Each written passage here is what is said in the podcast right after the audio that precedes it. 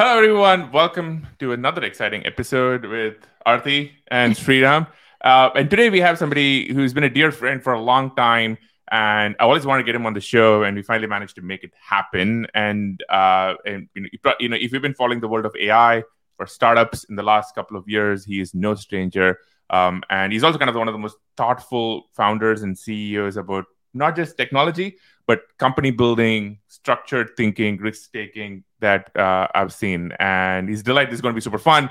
Uh, the one and only Alexandr Wang of uh, Scale.ai. Alex, thanks so much for coming on the show. Yeah, thanks so much for having me. I uh, I'm so excited to be here. Uh, you guys are such great uh such great hosts. So uh, thank you so much for having me. Well, we'll see after the end of this hour how you feel about that. We'll, we'll check back in on that. Um, but maybe you know, let's just start with the basics, right? Like, tell uh, a little bit about your backstory. Um, where'd you grow up? How did you get into all things AI? Yeah. So um, I grew up in Los Alamos, New Mexico, uh, which is where the atomic bomb was first built. And there's still sort of the, the main employer of this town is still this large research laboratory uh, that my both my parents actually worked at. Um, and so everyone I knew growing up was either uh, was either the, the child of some sort of scientist or a scientist uh, themselves. And so it was sort of uh, this very you know special and, and inspiring place to grow up. Um, one of the you know one of the lessons that you learn growing up in this place, um, since the history of the town is that you know in the 40s they brought together all the most brilliant scientists in the world in across the United States, many of whom were immigrants, um, had them work on this this grand challenge of, of the Manhattan Project and and the building of the atomic bomb obviously um, had had huge implications for geopolitics and and frankly the entire like the whole world over the course of the you know from then until now basically.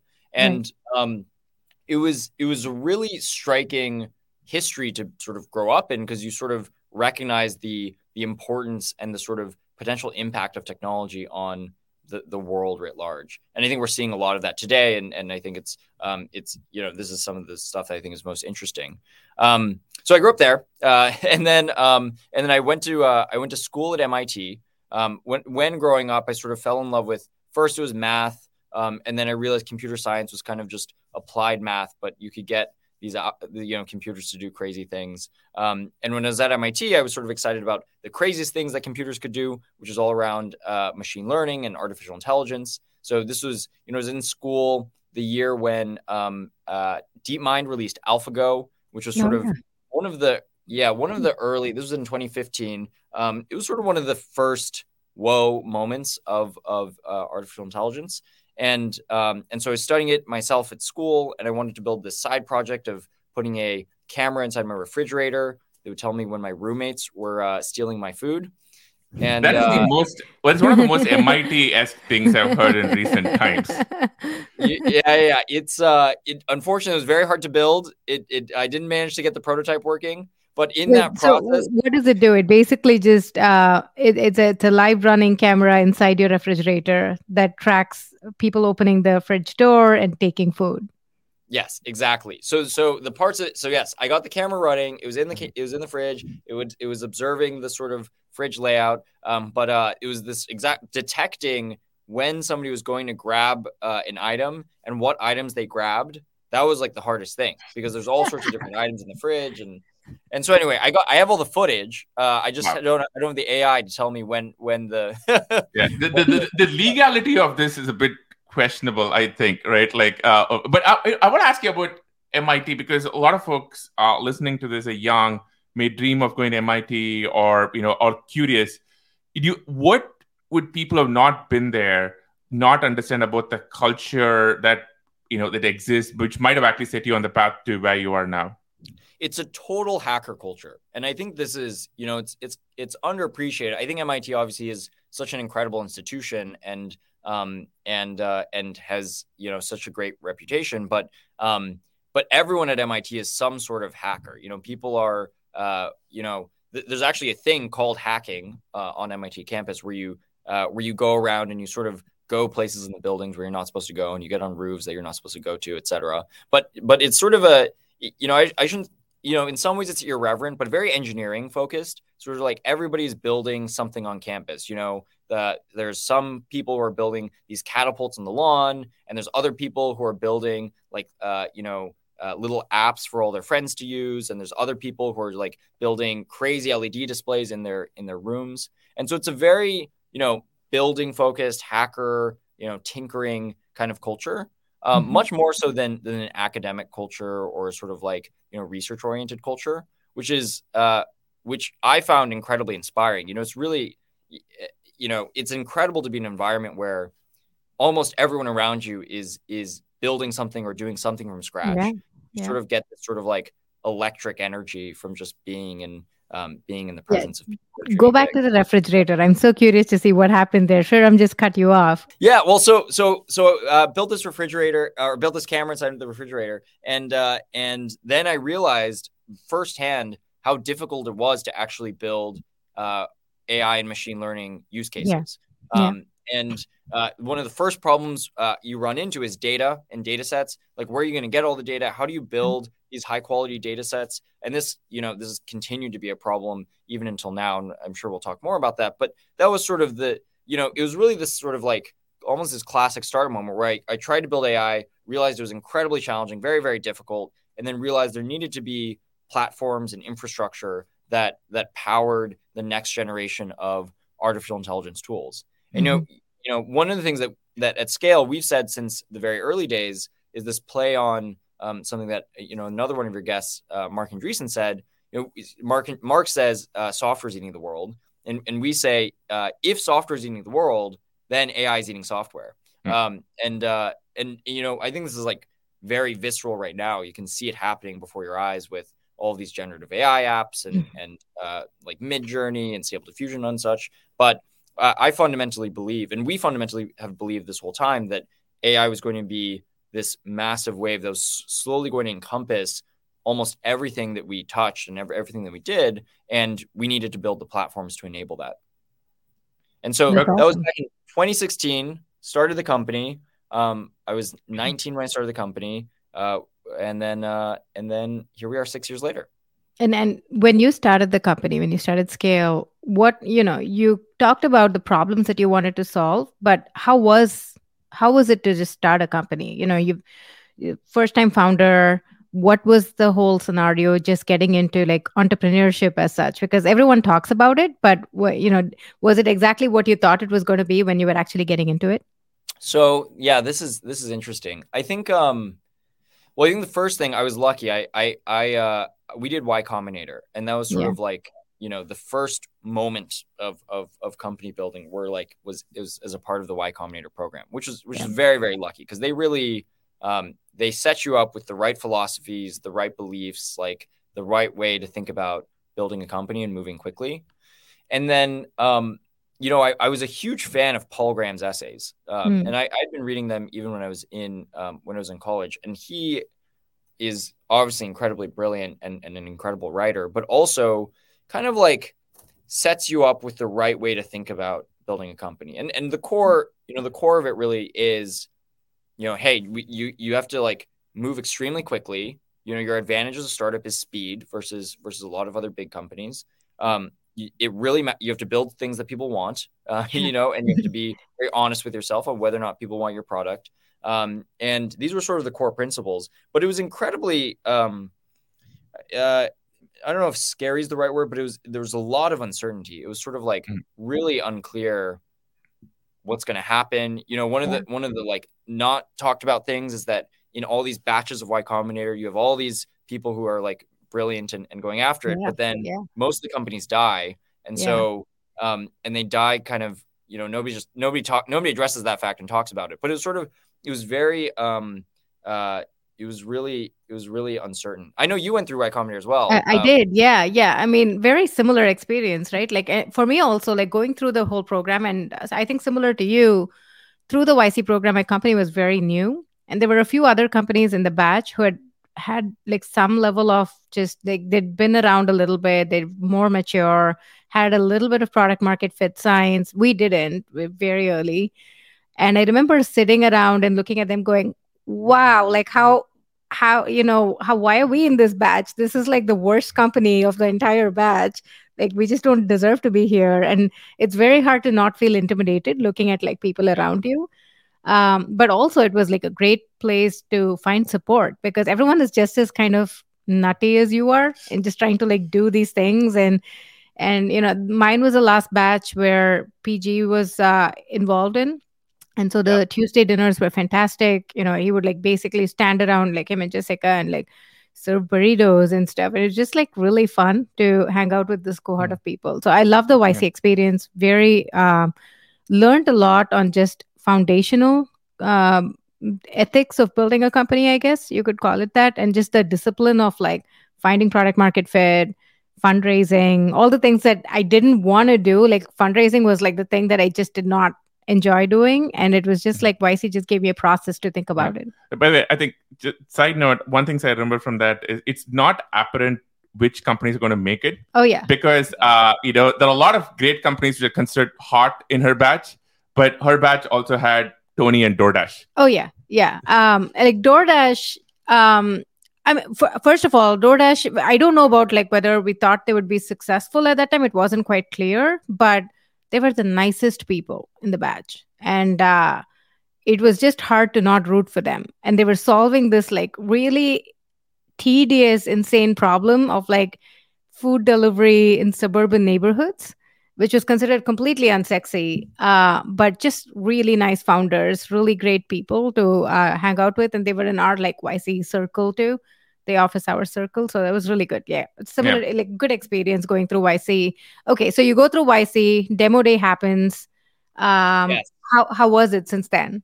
Demo day happens. And then, you know, I, I certainly felt this way. I, I don't know if you agree, but it, it felt like you're just thrown into the deep end and you're kind of like, you know, when you're in YC, you have all this like structure and like, you know, you have, you have like, it, you know it it you have all this this like process and infrastructure of, um, yeah yeah infrastructure around you and then you you go and then you go off and you realize like wow you're you're kind of you're kind of um, on it uh, on your own and yeah. um and yeah so it was it was really um it was really uh I remember feeling uh I, I don't know if the word is lost but just sort of like you know it was sort of like it was it was hard to know exactly you know maybe the toughest thing in, in any sort of entrepreneurial journey is knowing whether or not you're doing the right things mm-hmm. and um, and it's so hard to get any sort of signal on whether or not you're doing the right things. The only signals you really have are like, you know, are you able to hire great people? Are you able to bring on great customers? You know, you know, the, the in some sense that's that's about it. Those two things are about it.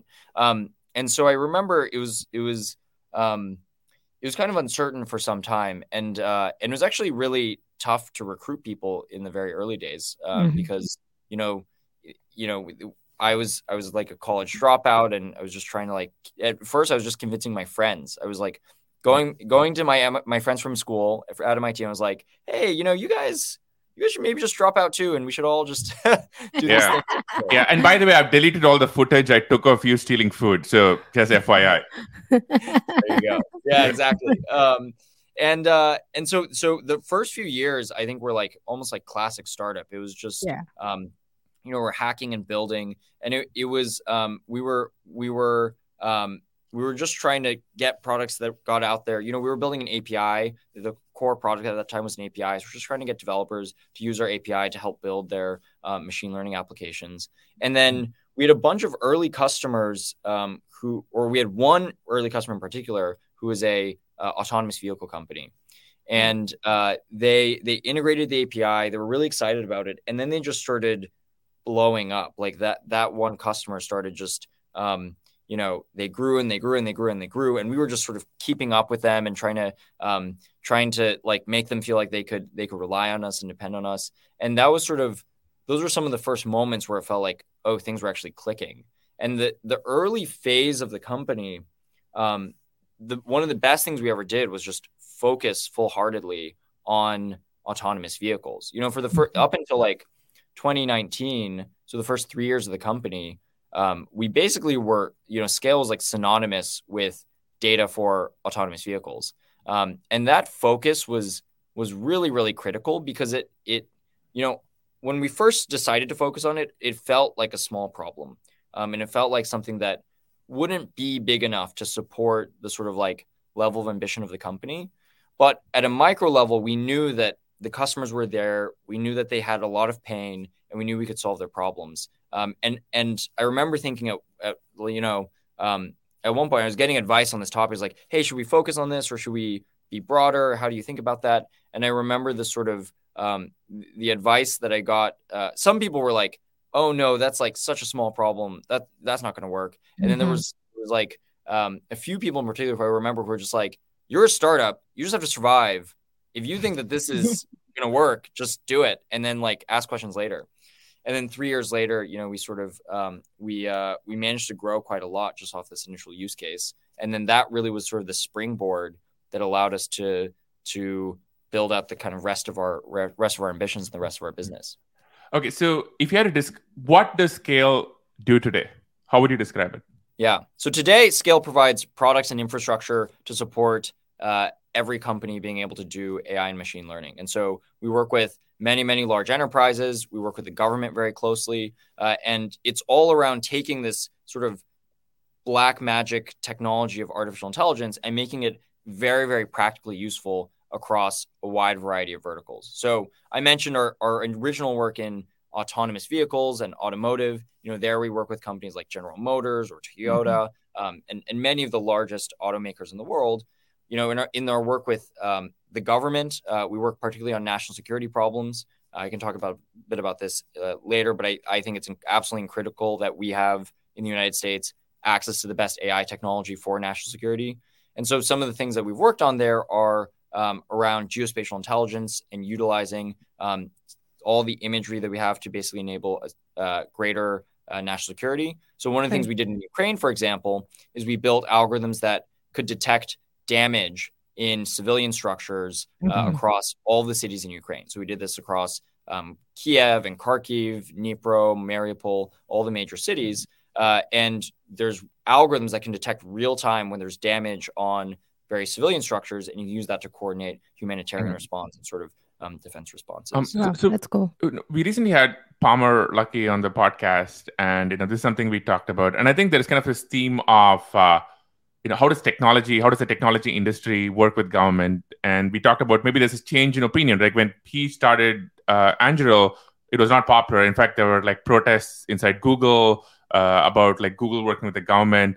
Now, of course, this year, you know, with what's been happening in Ukraine, I think that tone has shifted. Hmm. Kind of curious to get your take on the state of AI in national defense, and what do you think the tech and what do you think the tech industry should do when it comes to working with the folks in DC and the Pentagon? Yeah.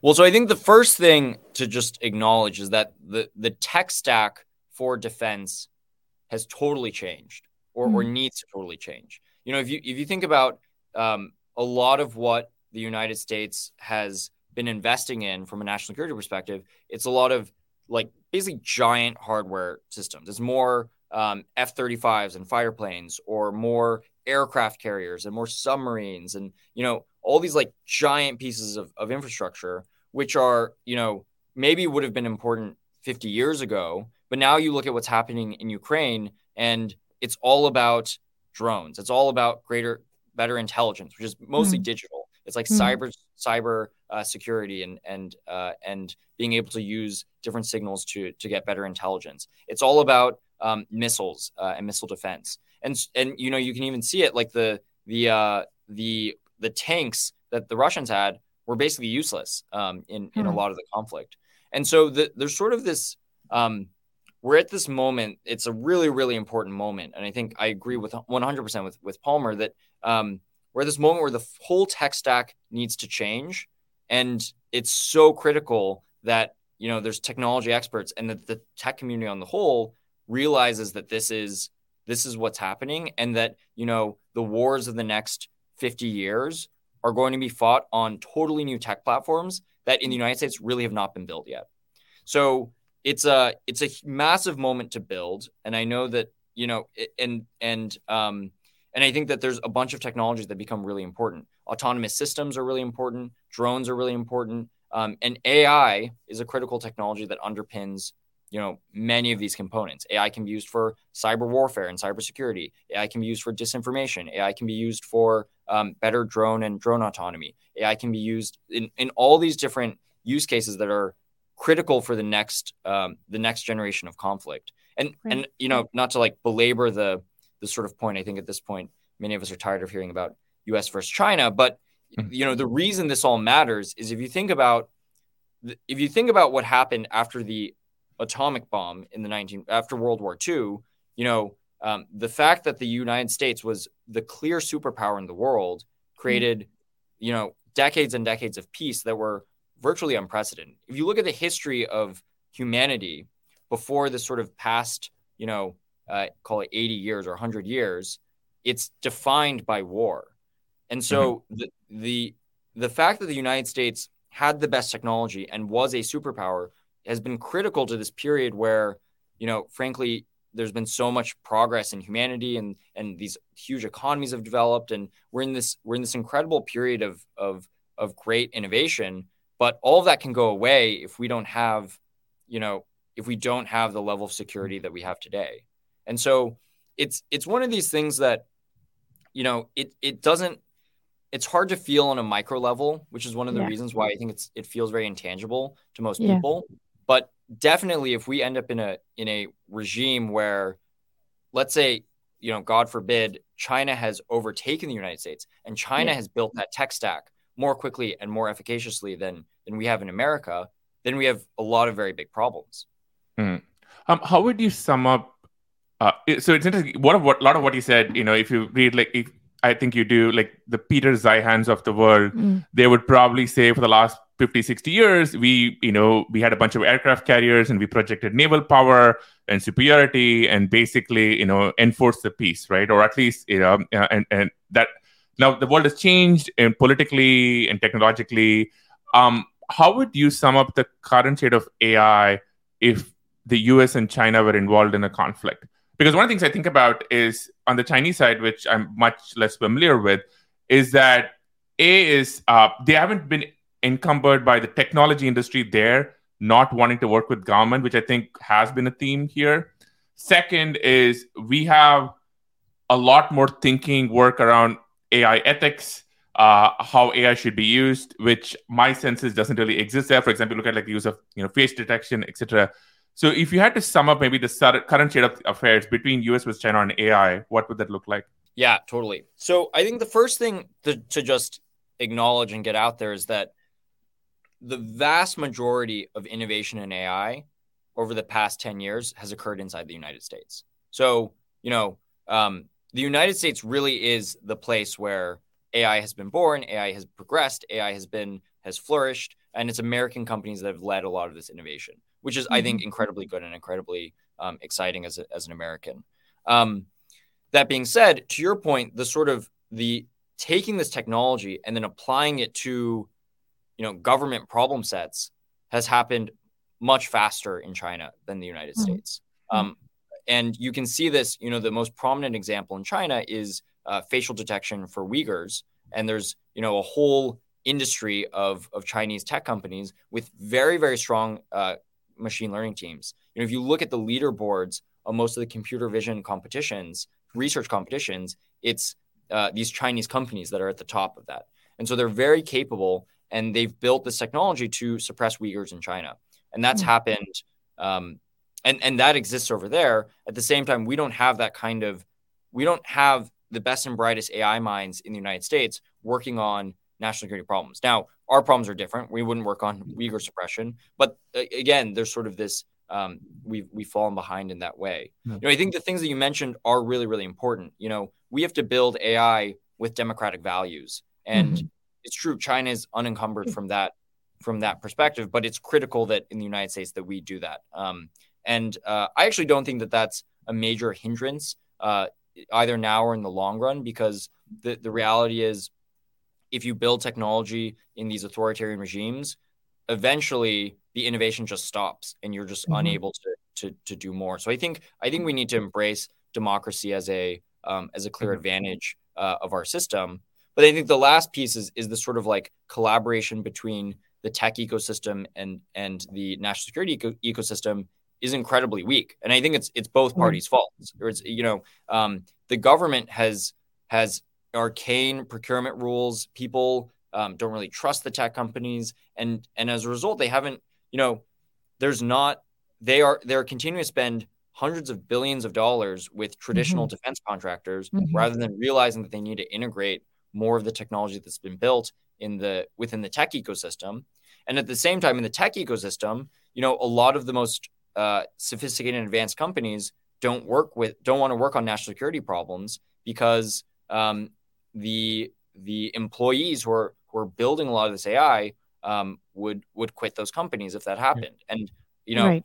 it's a very strange, you know, it's a weird um, spot for us to be as a country, but that is kind of the reality. Even if you read, you know, for example, if you read um, OpenAI's terms of service uh, Yeah. for for their APIs, they don't allow you to use, uh, you know, their their APIs for national security, which is is a very strange position to be. Yeah, I was Yeah. going to ask you that. Like, why is it so controversial within these tech companies? You know, we the OpenAI was an example that you pointed out, but you look at these big companies like Google, where you know employees will petition against uh, Google working with uh, DoD.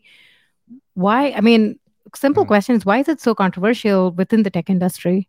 You know, I really think it's it's about geopolitical uh, training and education, frankly. And I and you know, I think one of the things that um, you know, uh, one of the things that that I think a lot of technologists don't understand is when the technology is invented, it's being used by bad guys almost Mhm. immediately. And so I think there's there's this naivete among amongst a lot of the people building this technology, um, where you know they've invented the technology and maybe they believe, hey, if if we don't use it for bad things, then nobody's going to use it for bad things, and you can sort of gatekeep the technology that way. And that's just not realistic. You know, you look at um, like you know the development of large language models, for example. As Mhm. soon as this technology came out, Russia and China both started labs to replicate this technology for uh, the creation of disinformation uh, globally.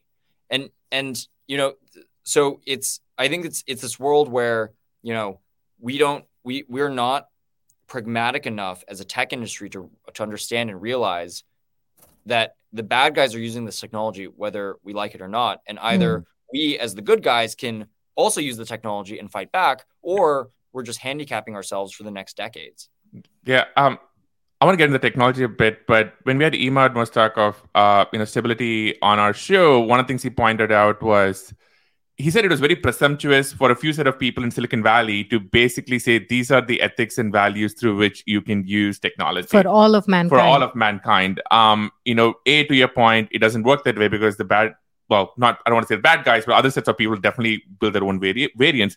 The second is, you know, the people who I think are well intentioned, amazing, and smart only represent one set of ethics, values, morality, um, and there's a lot of others which uh, could be equally justifiable. So I, I, that part uh, resonated with me. Okay, I want to get to the technology because I think there's a lot of interesting things we can do there. But maybe as a start, and this is going to be one of these simple questions, which maybe have a tough answer. We, we're recording this in November 2022. Sum up for us the current state of AI because it has been the year of LLMs, it has been the year of Midjourney, Stable Diffusion, uh, just DALL-E generative AI just yeah, taking gen- all over. of generative AI. You know, um, you know, everyone's gotten familiar with prompt engineering and you know, uh, created some digital art or two. But you've been in the midst of it. What is the current state of the union? Yeah. So so first I want to take a step back, which is that AI as a field is really it's really interesting and exciting because it always um, you know, if you zoom all the way out, it looks like this exponential curve. But then if you look more deeply, it's kind of this like curve where you get a breakthrough and then you plateau a bit and you get a breakthrough and plateau and then you get another breakthrough. And so it's and, and then the breakthroughs are happening faster and faster, but it's sort of um, it's a story of of, of multiple breakthroughs. The most so the the initial breakthrough might have been just convolutional neural nets in the first place, which was um, you know I think it was 2012 or 2013 is when AlexNet, which was the first application of of deep learning and deep neural networks to Wait, hold on. I'm going to say the original breakthrough was John McCarthy and Lisp way back in the 60s. Okay. Like it is you're going really OG, but sorry, you, you are right. Fair enough. Fair enough. Yes. Yes. Uh, I'm. Uh, I'll tell the brief the brief history of, of deep learning. By the way, deep learning did was was a technology that people were thinking about long before then. But this was like the first time it it just beat everything. And then um and and it was this incredible time where where it's sort of like the initial phase of deep learning, and then we had um, you know the the AlphaGo breakthrough and reinforcement, deep reinforcement learning um, became this incredible breakthrough in, in the overall technology. Then we had GANs, which is sort of the precursor to a lot of the image generation stuff that we have today, which mm-hmm. is uh, which we'll definitely talk about. Um, and then uh, and then most recently, the sort of transformer um, has mm-hmm. been this uh, has been this huge breakthrough, which has led to a lot of what we see today. Um, and uh, and I think that the recent so it's important to walk through this trend because the, there's sort of under there's undercurrents that power all of this. The mm-hmm. undercurrents that power everything in AI are the compute, the data, and the algorithms. Um, compute has continued to just get better and better and better and better. Moore's law continues. Um, in particular, the GPUs keep getting better and better. You know, NVIDIA has done incredible work in building this platform that powers all of AI, and um, and uh, that is that has been a huge accelerant for everything that's that's happening in AI. Data is another undercurrent.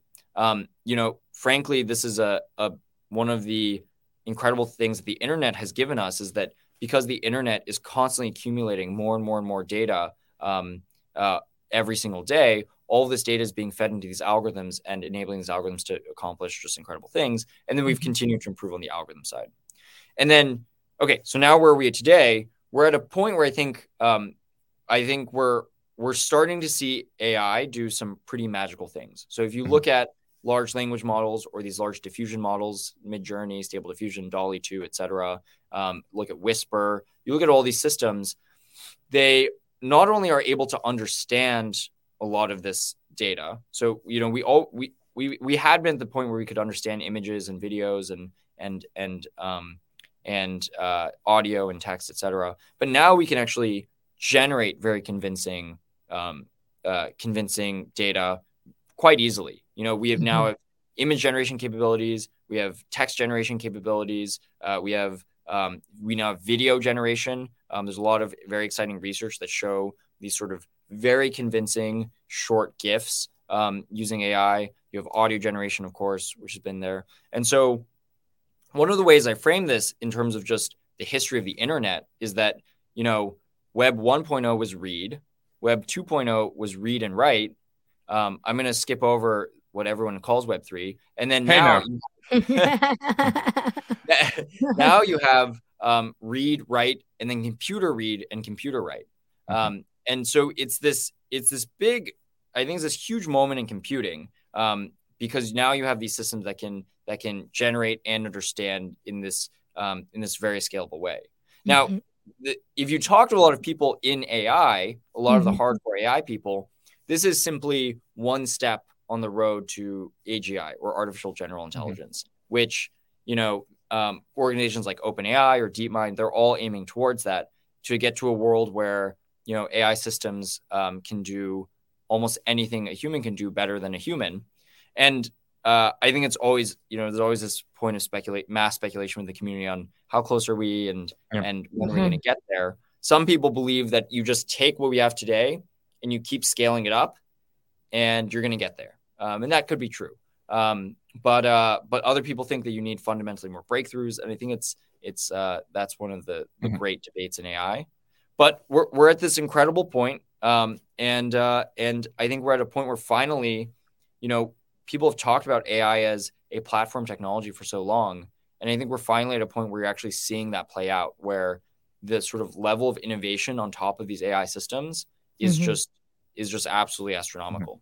I want to zoom into generative AI, you know, because I think in, in some ways it's been the year of generative AI. Uh, curious, kind of get your take on what do you think the current state of generative AI is? And one tangent is it's been interesting that a lot of the breakthroughs or the things that seize people's imagination have come from startups and not from Google or any of the big companies, even though you know the Transformers paper, you know, attention is all you need, all of that, all the fundamental research often came from Google. So curious about where do you the current state of generative AI, what is interesting, and what do you think the long-term market structure, especially between startups and big tech, will be? Yeah, and I think this is this is a super interesting question. I think the first thing, just on the you know, the story of innovation, um, uh, one story of innovation is really what ends up happening is that you get these um, you get these new platforms, and then uh, you just get lots of people trying stuff on top of these platforms.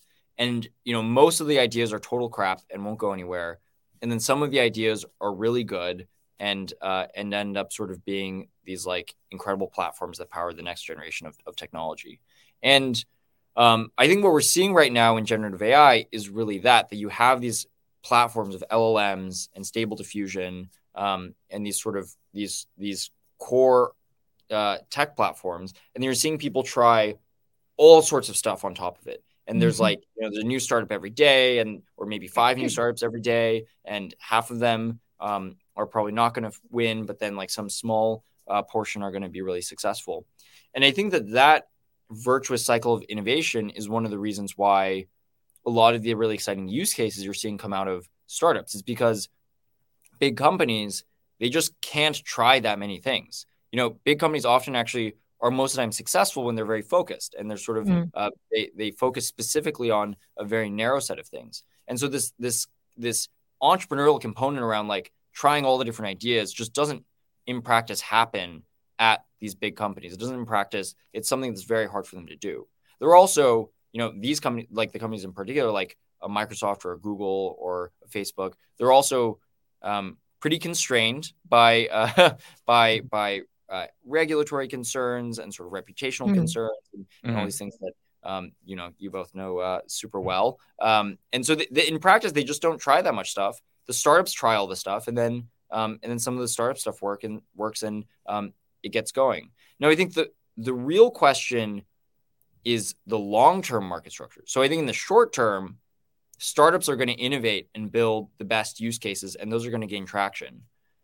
But then the long term market structures is a huge open question, which is is um, are the big companies going to copy the startups that work uh, and uh, and basically and, and capture these use cases, or do the startups have enough run have enough time to run to actually gain enough traction to be competitive in their own mm-hmm. right? Um, and uh, you know, I, will give I'll give my opinion. I think that one of the one of the things about the the the, the big companies is none of them are laughing about AI. They're all taking right. it extremely right. seriously. Um, they're very focused on it. They're all, I would almost, they're all probably paranoid that AI is going to disrupt them. Um, and so I think they're going to move pretty quickly and swiftly in in integrating into their products. And you mm-hmm. even see this recently with um, some of the Microsoft uh, work where they they built this uh, UI designer product, which is in, mm-hmm. which has uh, yeah. DALL-E 2 directly integrated into it. Um, and they also built Copilot. And so I think that I think the incumbents are going to move faster than in any other space. Um, they'll move faster on AI than any other space, and that means the window for startups is is shorter than mm-hmm. any other space. Just rewinding a bit, my theory on why the big tech companies have been slower is, I mean, look, there's always a function of you know big tech politics, entrepreneurship, but I think a lot of it has been culture, which is I think there's been so much fear around ethics, uh, usage, and you know, um, you know, uh, people crawling, creating content uh, which may get you into press trouble. Um, and I think you know, uh, if you look at something like say, Stable Diffusion, they've been very bold. They're like, well, download this two gigabyte file on your laptop and go have fun with it. Um, and you know, so I think the cultural part has been really holding back big tech. Uh, yeah. And by the way, I think you mentioned Copilot. You know, Copilot is actually an amazing example. I think it's the credit of one person, uh, our mutual friend, uh, one Nat Friedman, who was basically able to overcome, uh, you know, probably a lot of internal bureaucracy and basically say, hey, you know what, like this is going to go crawl every bit of code on GitHub, and we're to make it. And I think, by the way, Copilot, I think this is amazing start, which is I think like a, a very significant percentage of all code now written uh, in Visual Studio Code is now with uh, Copilot. But but I do like uh, so um, as I agree with that. But I think Alex, what you're trying to say is uh, it's not that the big companies are, not, are sleeping at the wheel right now. You know, they a lot of the small incumbents, like the new startups, come in and uh, they're able to innovate really quickly and build and proliferate and just take AI and apply to very interesting super different use cases like that to me and we should talk about like what are like your favorite use cases too um, that is super exciting to see but i guess what you're trying to say is like uh, the big companies are also adapting pretty quickly now and Mhm. it's like getting that that cycle's getting that window's getting shorter which i think is like net positive because uh, you know a lot of folks look to big companies for validation on whether this is a serious field or this is an area that they should go work in or get Mhm. jobs in that kind of thing so i generally net net competition is good and i'm excited to kind of see the entire industry just moving forward with the adoption But by the way, I which I think that leads me to an interesting point, which is from the startups versus big company. I think there's a historical idea that look, the way you build a moat in AI is you raise a lot of money or you have a lot of money, you get a lot of GPUs, and you train these larger and larger models. But now, I think in November 2022, I think there's a discussion which is where is the moat? Is it in the models or is it in the app layer? Hmm. Um, because on the model side, one could make an argument that A, there are a lot of models out there, and this is becoming maybe a bit of a commodity. B, it's going to cost you a few hundred million dollars to go raise a model, which sounds crazy, but it's not outside the boundaries of like a capital fundraise that one mm, could do. But this is anyway. So I'm kind of curious to get your take on models, app layer. You know, where does a strategic moat exist? Yeah, this is this is the this is the key question. I think I think um and here I think you kind of go back to the basics. I think one thing that that's been shown and I think s- stable diffusion is really the the sort of like um the the the case to hold up here is that the model is not a moat. You know, I think there was this, you know, you maybe um two or three years ago you you might have believed like, hey, if you built the model and you owned the know-how around how to build that model, um, you have a moat, and that's going to be captive technology that that you alone have. And um, and the reality is that that's just not true. Um, people figure out how to build these models because they're just so cool. Um, the the sort of ideas aren't that novel, aren't that um, uh, aren't that tricky, and so you know we build. Um, in open source, you can build just as good of models, and then they end up uh, going out to the entire community. So I think I think the models really aren't the moat. Um, and I think if you if you go back to first principles of of of business, the customer relationship and the user relationship is always where value will accrue in the long term. Um, and uh, and so I think you know I think the app layer, in particular, the the front ends and the UIs that that people use and the brands that people associate with the AI technology are going to continue to be where where there's where there's moats over time because there's just this intangible value of, of owning that customer relationship. Um, it's it's very interesting because it's very counter culture. It's like counter to a lot of the the narrative as of late in technology, which is um, if you look at the most successful or most iconic tech companies of of maybe the past five years, it's companies like AWS and Stripe. These sort of like boring back end infrastructure Right. um, uh, players. But uh, but I Sorry, think we're going to go Collisons and Andy Jassy. Yeah, sorry about that. they i think they love to be called boring. They they uh they they they uh embrace it. But i think that the um the story of the the next decade is going to be much more about sort of um you know front front end user value and, and owning that customer relationship kind of as it was maybe uh, t- uh two decades ago So, if it's uh, the application layer, I'm just curious to get your take. What are some unique or interesting monetization models for these applications uh, when it comes to AI? Yeah, I think a lot of the if you look at a lot of the tools that have done super well, you know, think about like the Jaspers or the Midjourneys or um or, or or whatnot. Like a lot of them sell directly to the user. Yeah. Um and and it's sort of it's it's all up through these like bottoms up motions, much in the same way that like a Notion or a or an Airtable or a Figma, you know, these products grew. Um so I think, you know, that's it's kind of like a keep it simple kind of thing. Like these are the, these are known well, uh, good good business models. Um, I think there's these interesting uh, business models, and we've been experimenting with this. Is like how can you do ROI based business models for for big businesses? You know, because um, because a lot of the the nuance of AI is that you know it just gets better and better with more data. So Mhm. um, you really want like as much as possible you want enterprise wide deployments of the technology because that's how you're going to get the maximal ROI from the technology. And there's Right. there's like use cases where AI can literally make a company like billions and billions of more dollars. And the Mm. and the big tech companies know this obvious because they've been deploying AI at scale and have been making billions and billions of dollars from better algorithms. but but most enterprises don't have like really don't know about this or or have no idea.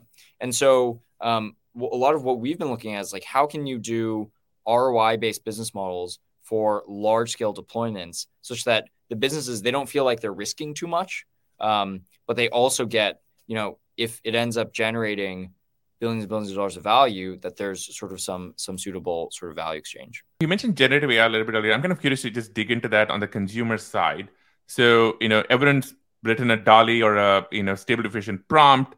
Um, lots of interesting new apps which use images as input i think uh, tiktok has released one facebook has had demos of one what where do you see image generation video generation in say next two three years yeah, I mean, I think that a the models are going to keep getting better. So all the like weird issues and and weirdnesses that you see in the models, I think that there's so much force in the in the community. Like we're just going to fix all those things. Mm-hmm. Um, the video generation stuff is super interesting because I think it's um, that a it's coming. You know, you know, pretty soon we're just going to all have like little prompts where we can generate our own GIFs from scratch, and right. um, and it's a super interesting technology because you know it'll it'll allow you to create almost like full scenes um, using using uh, AI generation. You know, it won't let you create a whole movie just with one line, but it'll let you create like, mm-hmm. hey, like this guy should go pick up a a water yeah. bottle over there and yeah. then hand it to his friend or whatnot. And so um, you're gonna start seeing. Well, a I think uh, it's going to be really cool technology, but it's going to dramatically reduce the cost of content creation um, mm. in a way that is is I think it's going to be incredibly interesting. Just in the same way that, you know, if you think about what TikTok did for content ecosystems, mm-hmm. it um it made it such that so many more people could become like pretty reasonable content creators. Content creators um, yeah. And then all of a sudden, like I think many people uh, felt this way about TikTok. Uh, the vibrancy and creativity of that ecosystem was just greater than anything else that had come before it. Mm-hmm. And I think you're going to see that happen, you know, almost like a 10x effect. I don't know what platform it's going to be on, but on on some set of platforms, we're just going to see way more creative content and we're going to mm-hmm. like it's going to be such a more such a more vibrant ecosystem. And I think we as the sort of consumers of that content are going to be massively rewarded mm-hmm. with, you know, these like these infinitely creative videos that take somebody like, you know, an hour to make by stitching together different AI tools. Right, right. Yeah. I mean, I think when Emad showed up on our show too, he mentioned the same thing. We come from India and Bollywood's a huge industry. And he talked about how um, a big chunk of movie making in the future could potentially just be done through AI, you know, like full scenes, full video generations. That's super exciting. If you think about it from like, you know, cost standpoint, it makes it like lower to it's basically makes the process so democratic right mm-hmm. like you know anyone can be a movie maker a creator uh, I, I just think the possibilities there are like yeah. really neat I, I, think about also it may not be full movies but think about pre-visualization storyboarding totally. yeah um, we already have you know people living in the Unreal Engine dome to mm-hmm. create CGI. So you can easily imagine like, like all of prototyping kind of uh, yeah, pr- having the next MCU movie totally prototype and pre-vised and without the actors, and you almost get a near final version, like an MVP for a movie. I think that's like within like the next year or two. Yeah, I want to get back to the creators part because one really hot topic is the idea of royalty rights, mm. credit attribution um, and you know, and this kind of come up in a few places. One is we mentioned Copilot, and there's been all these questions about, hey, you know, my code was used in ways which my license are. Now that seems like a technical problem that can be solved, right? You scrape a license, whatever. I feel like those things, you know, with which the which can be fixed. The more interesting problem is, hey, I'm an artist. I took this gorgeous photo of a bridge, and now I can tell that that photo has, you know, as is a key input when you try and generate a bridge out of DALL-E or Stable Diffusion, but I'm not making any money from it. I'm not getting any credit for it. Uh, and there are multiple schools of thoughts on how to address it uh, or not address it. Kind of curious about how you think of the whole situation. Yeah, I think a, so. This is an exciting example where I think there are a bunch of startups thinking a lot about this, and I think that that um, I'm excited to see what solutions come out of that ecosystem. I think fundamentally um, there needs to be there need to be ways for you to somehow participate in the upside of the use of your your IP in these algorithms because you know on in some level these algorithms are sort of like these um these like IP uh you know um melting pots where they mm-hmm. just pull together all the IP and then you know so if you look at all the all the like best prompts that that people use they always you know you actually you always name certain artists um, specifically by name in those mm-hmm. prompts mm-hmm. because that's how you get the best outputs. It's like you're you're you're telling the model to specifically replicate um, you know the style of these artists or or, or um, their their sort of like unique style. And so this is actually one area where I think the open sourcing has really hurt us because I think you know because Stable Diffusion was open source and, and it sort of like raced ahead. We this topic um, is very hard to actually control at this point. Um, it's hard to eh, eh, uh, it's hard at least at the tech layer. It's hard to say, oh, you'll only use um, at the technology layer if you use a certain artist name in the prompt, then you know maybe there's some royalty that gets paid to the paid to the user, etc.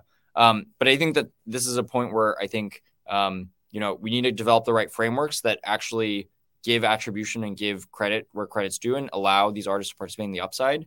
And I think that you know um, I think a lot of the best platforms are going to do right on this yeah. on this topic. You know, I think right. that I, I, actually think this is a place where crypto is actually going to play a role because one of the things crypto is very good at is you know you know storing things forever um, and uh, in a way which anyone can reference. And um, we have seen some companies, which, you know, in very very early days of this, which is, hey, how do you know, you know, how do you kind of track credit attribution all the way from here to there?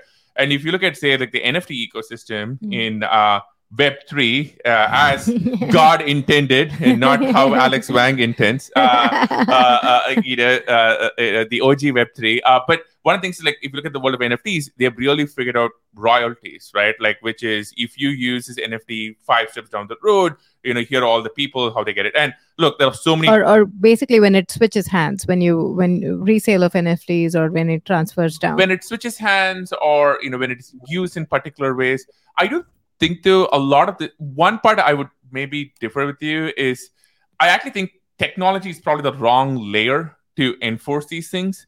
A lot of things are enforced i would say in social cultural like context. Like you know so for example right you know i could copy paste you know something you send me and then say i take credit for it but i'll just be a total jerk if i do that right? So or you know I, and a lot of these cases i would get sued. And i think it's the legal social context of things uh, where a lot of these will uh, get solved now I, I mean, one. I, I, I, don't know about that. I I, I actually think Alex is right. I think uh, the when you say legal slash social context, legal context is the financial context of like uh, you know applying technology in a way where it is like monetary incentives are aligned to the mm-hmm. creator right like social context you can you you can sure you can shame people into saying well don't copy my work but at the end of the day the pro- that's not the problem the problem that you're trying to solve is I created something. Am I getting paid for the work that you created based off of my work?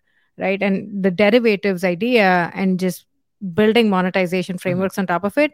I do think, I think Alex is right. I, I'm, mm, it's, it's a technology problem. We have to build the right framework to figure out who gets credit and credit in the sense of who gets paid yep. for the work that is uh, newly generated based off of an existing uh, work yeah. of art. Yeah, I think the okay, I'll, I'll, let me put it this way, right? I, I think both of you are right. I think the challenging part historically has been holding back technology until something is figured out. Because I think if you do, somebody else figures out. But I guess this kind of leads into slightly tan- slightly related but interesting topic. So, um, ethics and AI, right? So you know, and you know, you, you mentioned OpenAI. They famously have a, you know a lot of restrictions on what you can and can't do, or often I would say you know so one of the, some of the reasons why they choose not to publish their work is because they want to actually sort of control how it can be used. Um, Emad, Stable Diffusion, obviously. They, the other end of the spectrum. Yeah, they have a very different school of thought. How do you, where do you stand on that? Yeah, you know, I think, um, I think there's, I think the reality is that on some level, these topics are going to have to be governed through regulation and policy and laws and and um, and that will be done by you know country by country let's say based off the, the governing bodies of those countries. And I think at the end of the day, I, I think that you know both uh, both camps are a little wrong in that there is rule of law in most of the in most places in the world, and I don't think it should be dictated by the creators of the technology. So I don't think that you know in OpenAI or Google uh, or Facebook should be dictating and gatekeeping this technology because uh, a lot of times I don't think they're you know a they're not thoughtful enough about a lot of the policy issues, but b they're not held accountable by the people of America. You know, that, that's right. kind of the more right. fundamental issue, um, or the people of whatever jurisdiction that, that they operate in. And then all the way on the other hand, you know, of the sort of like laissez faire, get this technology out there and, and let everyone use it. I think there's that's problematic too. I mean, there's just like simple, clear things. You know, the internet is a great example of this. Like, there's a lot of bad stuff on the internet, and that needs to be regulated, and and there needs to be law to prevent bad stuff to, from happening on the internet. This is the same thing. We need to we need laws to prevent, you know, horrible. But behavior. I guess from that standpoint, right, like the laissez-faire approach, part of the appeal is that you know why should a few big companies that have a very specific context and they work in this like sort of a local maxima dictate the rules for everybody else. And and i think part of the conversation which i think resonates with a lot of people is cultural context. Like you know if i come from a different country why should a google or a facebook tell me what is acceptable with like how i use ai mm-hmm. in in my country in my religion? Like you know that's kind of where the conversation kind of falls apart with these like extreme approaches. So it's not so much laissez faire for the sake of being like you know get it out the door and be quick about it and people will figure it out. It's also about like how do we truly empower people to make their own choices and give them the right framework to think about ai for my country ai for my community of people that kind of yep. thing. Well yeah no i so i actually i agree with everything you're saying. I think there's like there's two main things. There's um the sort of like access to technology which I think the access to technology should be as broad and wide ranging as possible. Because I think people, you know, as with any technology, it should be globalized and democratized as quickly as possible to everyone in the world. And then there's the second piece, which is what do we say? What do we as a society say are the good and bad use cases of, of artificial intelligence? Right. Like, should mm-hmm. I be allowed to use AI to create a an AI impersonator of of Sriram and then create my own good time show? Um, mm-hmm. I, I don't think well, if they can drive us subscriptions, you know, I would say go for it. there are times when Aarthi might prefer, prefer that too, right? Like somebody who interrupts people less. um, but but yeah, so then I think there's these questions around like what are the good and bad use cases of the technology, and I think just like with any technology, we can't just let it be like run wild everywhere. We need to we need to have rule of law. We need to have regulation. We need to have laws that dictate mm-hmm. what the technology is, is good and bad for. And I think a lot of people in Silicon Valley in the tech community, they like get really afraid when you say the word regulation and policy mm-hmm. and, and, and law because it's just sort right. of it sounds it's nebulous. It always sounds, sounds bad. It sounds scary. Yeah. Sounds mm-hmm. constraining. Um, but it's it's it's necessary in any new technology. And um, I know it's hard for you know, especially in America recently, for us to trust our policymakers and and the folks uh, making uh, making these decisions in DC. But on some level, that is that is the accountability mechanism of the country. You know, we as citizens of of America to ensure the sort of collective good of, of America, we elect officials who help make these decisions, who who hopefully drive forward the the intent mm-hmm. of the nation. So um, basically, long story short, I believe in America and its institutions. Um, I don't believe the technology should be gate kept. I also don't think it should run wild. Um, um, okay, I want to switch gears a little bit. You know, one of the things I always love about you is you're one of the most thoughtful people about how a company and a CEO should work, and you know, and how systems are built. Uh, and actually, you have a fantastic Substack, which I'm going to go into just a bit. But could you tell us, like, you know, what does a week of your time look like? How do you spend it? How do you prioritize? What does a week in the life of Alex look like? Yeah, it's it's a it's a really good question. I think that the um the uh I I uh well, I'll start with simple things. Um most more recently I've been starting to wake up really early. Um uh usually somewhere between 5 and 6 a.m. And um the first reason I did this was just because and, and by the way, I know a lot of parents wake up really early as well. And so it's sort of um, this is like a I'm not a parent, but it's kind of a new realization for me. And um, first is because I just was always jet lagged coming back from Europe, and then it like you know I could never fix my sleeping schedule, and so I just wake up really early. And then um, I find the mornings are the best time to do deep thinking. Um, mm. And uh, you know, it's it's it was one of these things. I in the in sort of the middle of the startup journey, I ended up um, being constantly overbooked meeting wise and not having any time to do deep thinking, and um, it really holds you back. And it's sort of one of the things that's like tough to fully appreciate. Because you deep thinking in the morning, um, and then uh, and then you know I I love to spend time. I think this job has made me an extrovert. I love to spend time with customers. I love to spend time with people in the company. Um, I love to spend time with with people I'm trying to recruit. And uh, and I basically try to like do as much of all those things as possible. Roughly a third, a third, a third. You know, talk to our customers, talk to um, like my incredible teammates, talk to um, uh, talk to people who I'm trying to like bring onto the bring onto the mission. And in all of that time, one of the things that I really try to do is learn as much as I can from all those interactions. So there's sort of, I think there's like one really, um, there's something that I think a lot of, a lot of, whether it's founders or executives or engineers, you know, at a certain point, they stop making learning like a deep priority for themselves. Mm-hmm. And, and so they sort of end up, you know, a lot of times I think it's when you get to a certain point of seniority and you're like, oh, I, I'm like, I'm pretty accomplished and I've, I've done a lot of good stuff. And so now I'm just like in executing mode. But I think, you know, you have to always take this mindset which is like, how do I learn as much as possible from every interaction with with with um, with somebody, and how do I learn more about how they think? How do I learn more about what they're really amazing at? How do I learn more about um, how they think about their industry? How do I learn more about their problem set? Um, and so that's one of the things I, I really try to try to walk away from um, walk away from all these interactions. Um, and then I think it's important to take be able to take steps back and reflect on reflect on all of this um, reflect on everything that you're sort of digesting i think that one one mental model i have is that um, i have this incredible uh, this sort of like i'm very lucky to be able to talk to brilliant people all day every day and then um, this sort of like collective wisdom from all of these people i get to meet with there's like mm-hmm. such incredible nuggets uh, within all of that that um, it's my job to sort of implement and, and take those and actually allows us allow those to shape how we uh, how we build scale. Um, okay, so I want to jump into one part about how we build scale, which is betting on unknown unknowns. And we're going to drop probably a link in the, the description below, but there's actually a post on your Substack. But what does that mean for you? Yeah, so I think that um, one of the things that that uh, you know always felt really um, confusing to me. confusing, I think, is the right word. Is that um, you know there's so much, especially as as we've scaled and we've become like a, a bigger and bigger company.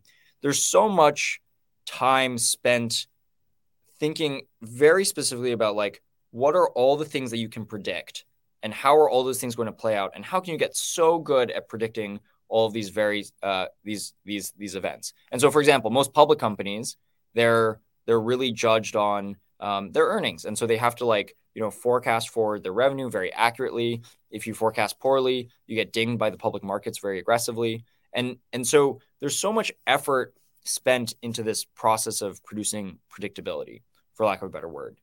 And then you look at you look at the most innovative companies or you look at the most innovative organizations and the reality is that some way or another they stumble on these incredible opportunities that were totally unexpected and um, and make everything in some sense totally unpredictable but are that's like the the core of what makes humans and innovation incredibly exciting so one of the examples i talk about in this post is is um, aws and amazon you know you, you could have you could have written one story of amazon which was just as a as a retailer uh, an e-retailer so an e-commerce company um, and uh, and uh, it would have been totally impossible to predict AWS. You know, it's it's this total left shark move. Uh, you know, I, I often think that like um, the fact that Amazon built AWS, it's almost like a bad screenwriter wrote that yeah. in a TV show.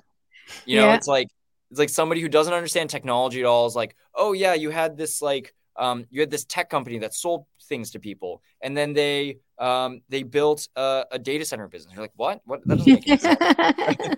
um, but they did it, and and uh, and it would have been impossible to have to have said have said anything about Amazon, um, you know, Amazon is what it is now because of AWS.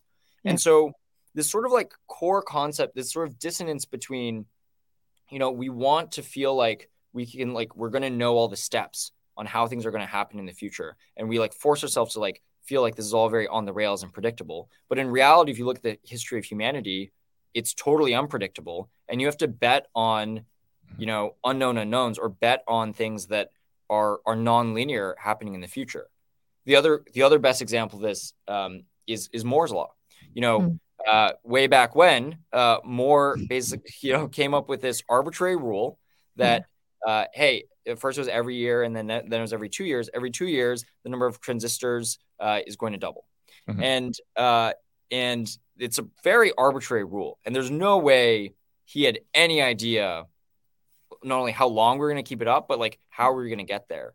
But then the sort of the human innovation and ingenuity engine uh, was able to, you know, uh, believe it or not, every year, every two years, come up with a new innovation that allowed us to keep whittling away and whittling away and whittling away.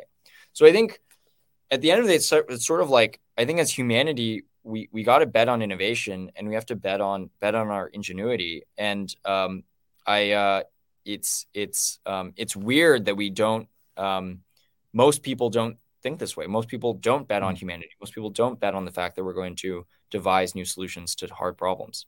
I think something which is very related is one of your other posts, which is uh, lazy versus active thinking.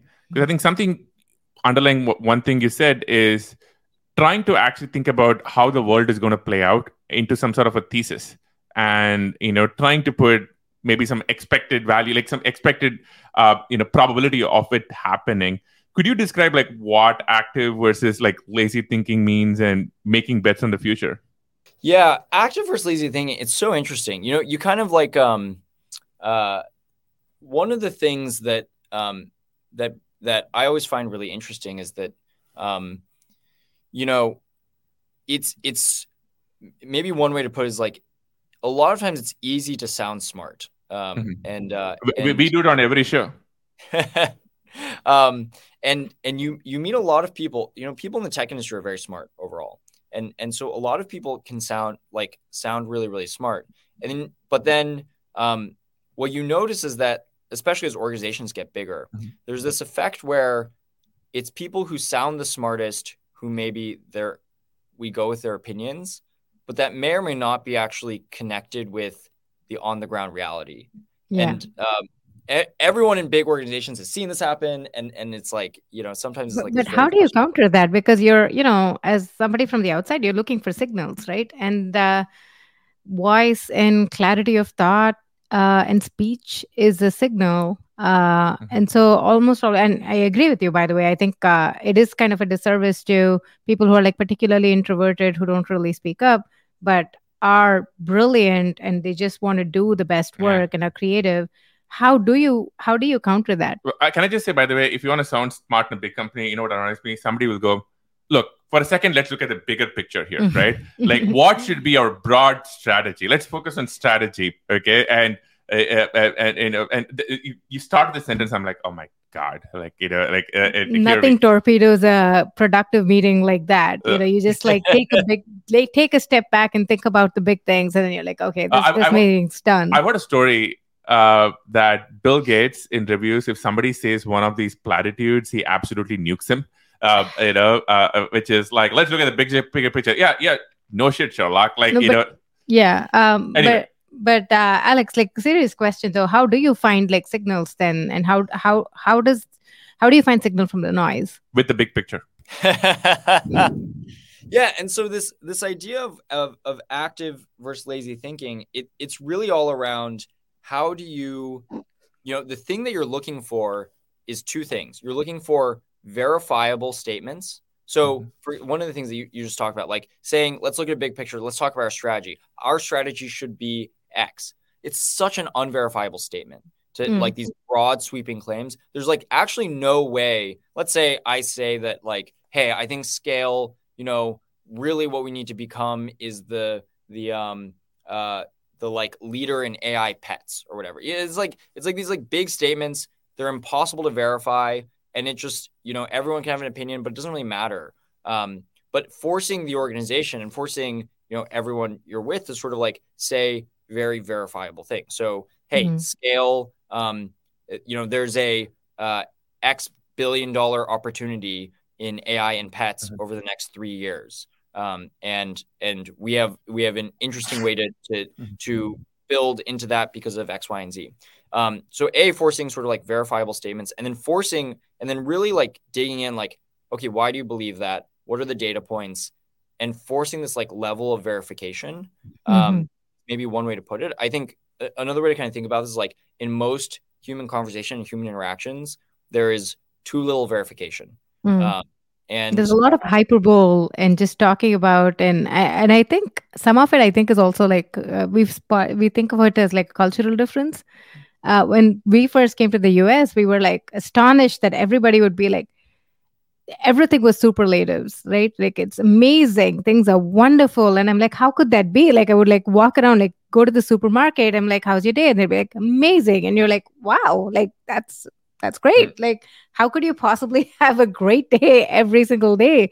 Um, and you realize some of it is also like the cultural context not translating. And and to your yeah. point, it's also it's kind of hard to measure within companies on like what does that mean or how can you verify this? What is and I'm I'm very left brained in my thinking too, and mm-hmm. so it's it's I, uh, I always have trouble there. There's a great book called The Culture Code, which plots uh, various global cultures on an axis. And I think there's actually company cultures could be plotted similarly. So, for example, and this kind of stereotyping all these countries because, you know, people are obviously very different. But, you know, the, in terms of high context countries like, you know, Japan, right. you know, India is one, there is a lot of symbolism there is a lot of things which are unsaid you know how you sit in a room how you approach say a senior person mm. on um uh, or rather sorry not high context like you know uh, uh, high trust. But on the other side of the spectrum if you have like i think the stereotypical israeli companies for example right like i love working with folks in israel because they'll be like yeah you're full of shit and you know, they're going to tell you like you know, exactly what what they mean. So you know by the way they they know they're going to tell you exactly the full picture and there is not like a lot of subtext that you are uh, missing so I think, and I've seen this with companies too. Mm. By the way, um, you know, I remember like way way back uh, when we used to work in India, and we used to work uh, when Microsoft India used to work with Microsoft in the US. There'd be these huge cultural clashes, right? Because the, the, the folks in India would would not want to ever say no. Um, and the folks in the US would actually think, well, if you think you want to deliver something, we actually think you want to deliver something. And you get these amazing cultural clashes uh, uh, going on. But I really love what you said about having these verifiable facts to back things up. It's kind of similar to, for example, like what the Amazon PR FAQ like system does in some way, and building some sort of a logic tree to make arguments on. Right. Yeah. And I think the other piece that uh, relatedly um, that what you were saying made me think of is that um, you actually uh, th- this is very true in in my culture in my family. This is where I grew up. Like I I like it when people challenge my th- beliefs. Yes. Because yeah. it causes me to grow and it causes me to to like be be more thoughtful and be more correct and all this stuff. And um and that's that's not culturally universal. This sort of like, you know, it's not culturally universal. People like being challenged, but right. um it's very healthy for an organization because I think that one of the issues is that um at a certain point, if organizations are going more off of gut feel than than um, based off of the the sort of uh, data and and and facts that they're getting on like on the ground, then that's where stuff starts going. Oh, really totally, totally, totally. I kind of see this as like a workout for the mind, right? Like uh-huh. you kind of like how you get pushed physically when you work out. You want to have a similar kind of a mental exercise for like being challenged, so mm-hmm. that it lets you develop, it lets you grow, it lets you build muscle. In organizations, the problem I've seen is not so much like going with gut feel but it's more about one person states something and then everybody else because of whatever reason like this person's like in a senior position or in a position of authority is my manager whatever could be the reason they would just like refuse to push back. But the oftentimes that exec or that senior person doesn't even know that you know they're they don't actually agree with it but they don't want to push back. And so it just becomes this like this weird situation of like emperor's new clothes where yeah. nobody ever states anything and you're just walking around being like i don't agree with it but i'm not yeah. going to say anything and they just like uh, keep going and i think this especially becomes hard when you get successful right like you know because i've seen um you know like some some of the most famous people in technology who are incredibly wealthy and over time you know the people who surround them are so used to being just agreeing with them. Mm. Um, um, and also, that's kind of human impulse, right? If somebody's like, you know, just going to disagree with you all the time, over time, you just kind of like subconsciously maybe don't like them. Um, but they're not getting the intellectually honest answer. So, how do you think about that? I mean, you are obviously successful and you know well known, and when and a lot of people are going to join your company, you know, may not know you as well. How do you think about okay, your leadership team, people in the company are going to give you an honest opinion as opposed to hey, Alex said this is X, so let's just agree with him and tell him his idea is amazing. Yeah, you know, one thing I tell people is like, if you're not, um, if you're not disagreeing with me and you're not telling me like you're not calling me out, then I uh, I trust you less because you know you I like um uh even with even with the most like-minded people in the world, I find that I disagree with them, you know, at least like 10% of the time, right? Mhm. And so um and so no matter what and and you know within a company you have a more you have a pretty diverse set of of perspectives and pretty diverse set of of, of past backgrounds. And so um the I I think I it's it's kind of like in poker, you know, you kind of like try to like get a get a gut sense for like, you know, Yeah. how much are people bluffing, how much, you know, all this kind of stuff. Um uh it's kind of similar where it's like I I really want people to disagree with me. And you know, organizations at some point, you know, you need people to disagree and commit. And I think that that concept from uh, I think Amazon may have been the originator, but it's just so correct and so um, so thoughtful. But you really need like I invite uh, disagreement in meetings. I'm like, hey, nobody's saying anything right now. I don't. I think that this is at least somewhat controversial. Like I'm going to go around. Like all of you have to say how much you agree with, with this on a scale of one Yeah. to ten. Um, Yeah. I think Yeah, forcing conversation too is uh is it's kind of you know the first time you do it's kind of awkward and then and then people get used to it and like yeah you know I I, sh- I probably should say how I Yeah. I think it also comes down to building a safety infrastructure, like safety net for the team and for the people to be able to disagree without repercussions. I think Mhm. that's I think every company, every team should think about that actively, uh, because oftentimes you'd be like, I've noticed how you like do this exercise and you can like no ideas are bad ideas. Take a piece of post-it and put it on the wall, and you'd get like these amazing ideas. But when you'd ask around in the meeting room, people would be like, I don't want to say anything. Yep. And so it's it's about the sense of uh, what would people think of me if I say this, and uh, uh, what will I get punished in Yeah. whatever way? And I think if you remove those as like constraints, uh, I think you know good things happen Yeah. there. I think the moral of the story, Alex, is there is somebody in your company, a crypto nerd, who, when you first said that Web3 comment, was like, Oh hold on a second, God. Alex. Like, there is only one Web3, right? And, you know, and, but they're like, I don't know, you know, Alex is going for it, but he's so wrong. So find that person because that guy or girl or whoever, like, you know, yeah, you want to promote that person right there. Um, Alex, uh, you know, you've been with, uh, you know, you've been here for a while now. It's been over an hour. This has been such a fun conversation, and also we've like, I'm really glad we also branched out from, you know, your story to AI and all of that into like company building, culture, all of that. I think all of it is really important. One question we often get, you know, a lot of our audience are people who are founders or aspiring to be founders, and so I wanted to, you know, try and wrap uh, with this one last question for people who are aspiring to be founders or people who are founders. What advice do you have for them? You know, I think um, it's. Uh, I think there's a few things. I think the first is to really brace yourself for a wild ride. You know, you, you know this as well. Um, but it, it is um, it is one of the most intense, prolonged experiences that you can possibly have as a human. And so it's it's um uh and you just need to be prepared for it because of the sort of the level of responsibility, the the like kinds of problems that will pop up, the sort of um, constant problem solving required, the sort of like comfort with a a constant level of of meaningful dysfunction. Know, all these things are um, you know, you just have you just have to be prepared for them, and you have to have a support network um, of of people who who are going to be there for you. For me, like my family has been really um, critical through the through through the whole process of of building scale. Um, so that I think that's sort of like the first disclaimer that's really important. I think the second disclaimer is that um, you know uh, it's a long journey. Uh, you have to be committed to it, and you have to be ready to do it for you know a decade at least. And um, and I think it's very rare, other than getting married to somebody that that um, that or or having children, that humans make uh, commitments on that time scale. Mm. And uh, and uh, so it's it's a big it's a big life choice. But you know, disclaimers aside, I think that the um, the the main thing is to sort of um, as a, as a founder, don't be too dogmatic. I think that the the you know it, it's a it's kind of an unintuitive thing because of Steve Jobs um, and his sort of school of thought, which is actually and and is extremely dogmatic. And Steve Jobs is sort of like very you know he had like strong views and then he sort of like willed those into the world.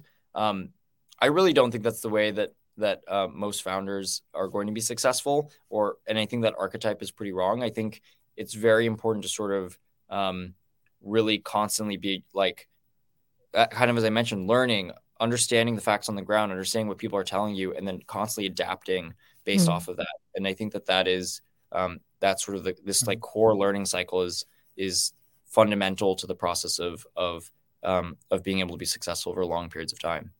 I love that. I mean, it's also it, it's we often say this, right? Like not everybody can be Steve Jobs. Like you don't have to try and be him from like from personality and how decisions are made and that kind of thing. You have to find your own style and you have to figure out what works for you, what your strengths are. Um, I love that because it's it's it's not meant to be controversial, but it somehow is. Yeah, uh, um, and uh, I think also the commitment part. This is a long journey. I mean, when we for example, when at A16Z, when we think about a lot of the companies we partner with, it's been for a decade or close to a decade. So, and you know, and probably for many more years. So it's a very long journey. But on that note, uh, yeah, Alex, this was great fun. This was awesome. Thank you so much. Yeah, we, we sometimes say, you know, there are guests who came to play and Mr. Alex Web3 or Wang definitely uh, uh, uh, came to play. But Alex, such a genuine pleasure. Uh, you're awesome, and you know uh, we should do this again sometime. But uh, yeah. this is great. yeah, I would love to. This is a lot of fun. oh, man. Always... Thank you so much, Alex. This is great. Thank you. Thank you. Thank you.